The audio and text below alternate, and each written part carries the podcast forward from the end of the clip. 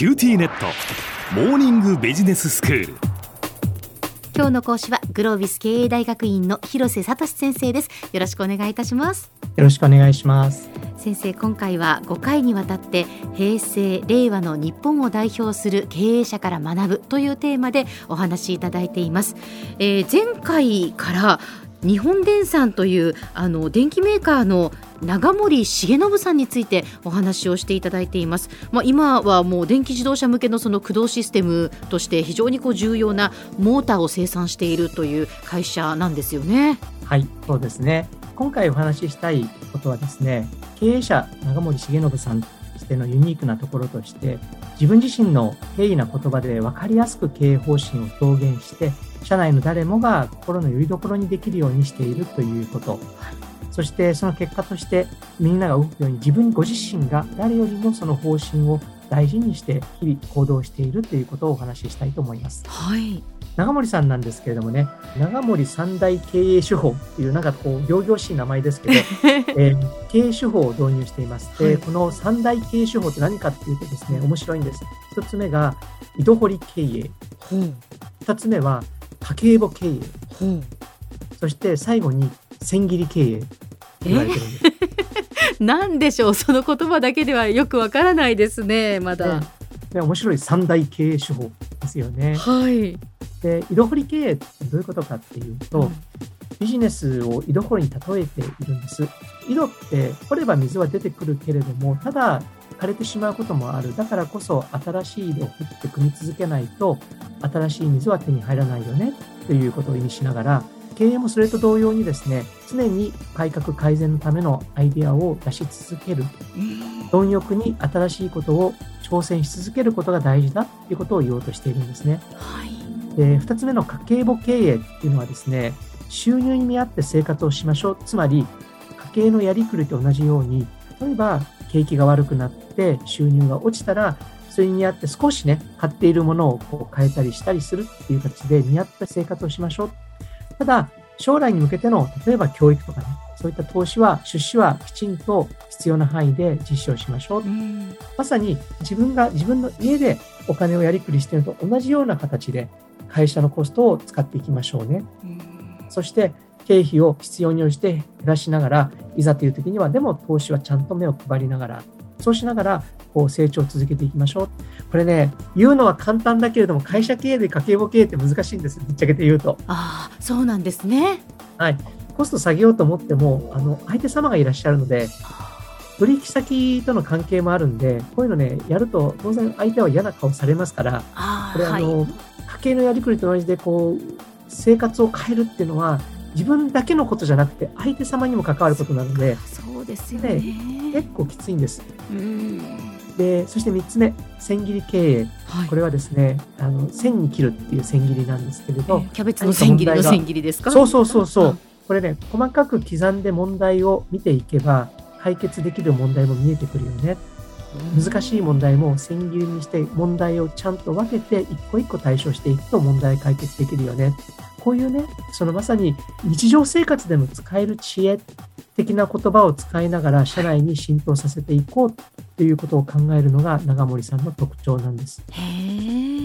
で、これは、あの、何かね、本に書いてあったりとか、外部のコンサルトさんに言われたから長森さんが言ってるのではなくて、長森重信さんご自身が経営の実践活動の中で、これは意味があるんだ、効果があるんだっていうふうに思っていらっしゃって、それを心から信じてるからこそ、それをちゃんと伝えたいと思うがゆえに、きっとこう分かりやすいね、井戸掘り、千切りとか、そして家計簿とか、えー、そういった言葉に変えてお話ができるんだというふうに思います。と言ってもいろんな会社ってそういう標語って必ず作りますよね。はい、私もあのいろんな会社のですねあの理念とかバリューとかってを作りさせていただいたことがあるんですけど、えこの会社の本当にすごいところはそういった会社経営の基本というものを社長以下社員全員が徹底して繰り返しているっていうことではないかなと思います。で人ってそもそも本質的にはこう疑り深い側面ってあると思います。だから上の人がね、毎日昭和しましょうとかって言われても、所詮ね、まあとりあえず言っとけばいいよね、というふうに流してしまうってことはあるかもしれないんですけれども、これを解決するためには結果的には社長と役員が誰よりもこれを心から信じて100%の行動で示さないとこれついてこないんです。はあ、それをさせるところが究極的には分かりやすいだけではなくてそれをリーダーが全員が役員だけで部門長自身ができているところにこの会社の凄さがあるのではないかと思います。事例でお話をするとですね私一回こう日本電産さんの本社に行って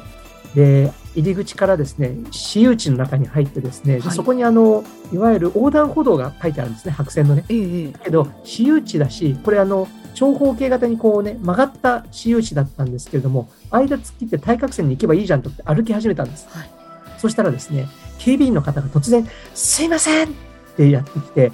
でこれは白線上ちゃんと歩いてくださいって言われたんですね。ええ。でね私ねこれ初めての経験だったんで「えなんでですか?」って聞いちゃったんですはい。ただね、私たちは部品、機械を安全のためのものを作っているので、全員がしっかりとルールを守ることがとても大切なんですっていうふうに、その方が、えー申し訳なさそうに話すんです。うわきっとここがすごいんだと思います。心から信じてるからこそ、例えばね、お客様として、お客様かどうかはわかりませんが、うん私が来た時に、えーまあ、私有地だし、社外の人だし、えうん。まあ、横断歩道を取んなくてもいいやって思うところを思わないっていうところが、でそれを行動に移す。しかもそれを、いわゆる警備の人がお話になるところに私はこの会社すごいなっていうふうに思う経験があります。はいい。やー本当にすごいですね。はい。この会社、国内外で60社以上の買収をしてきています。実はそのいずれでも成功してきているっていうことが、こう数字で証明されてるんですが、こういうふうに組織として一つ一つの理念、競合を深く理解して、徹底して実践しているからこそ、えーこのような会社が出来上がっているのではないかと思います。では先生今日のまとめをお願いいたします。はい。戦うべき市場を決めて徹底的に資源を集中投下する姿勢、そして経営理念を徹底する姿勢、これがあるがゆえに、他の会社以上の成長を続け、今まさに新しい電気自動車市場の台風の目になっている。それを作ったのが長森重信さんではないかなというふうに思います。今日の講師はグロービス経営大学院の広瀬聡先生でした。どうもありがとうございました。ありがとうございました。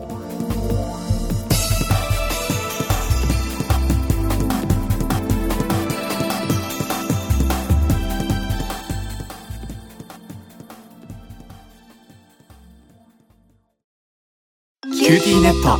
僕が君を守るから本当に？え？コンピューターウイルスやフィッシング詐欺からは？え？守ってくれないの？ BBIQ なら全部守ってくれるのに。セキュリティ5台まで無料。光インターネットの BBIQ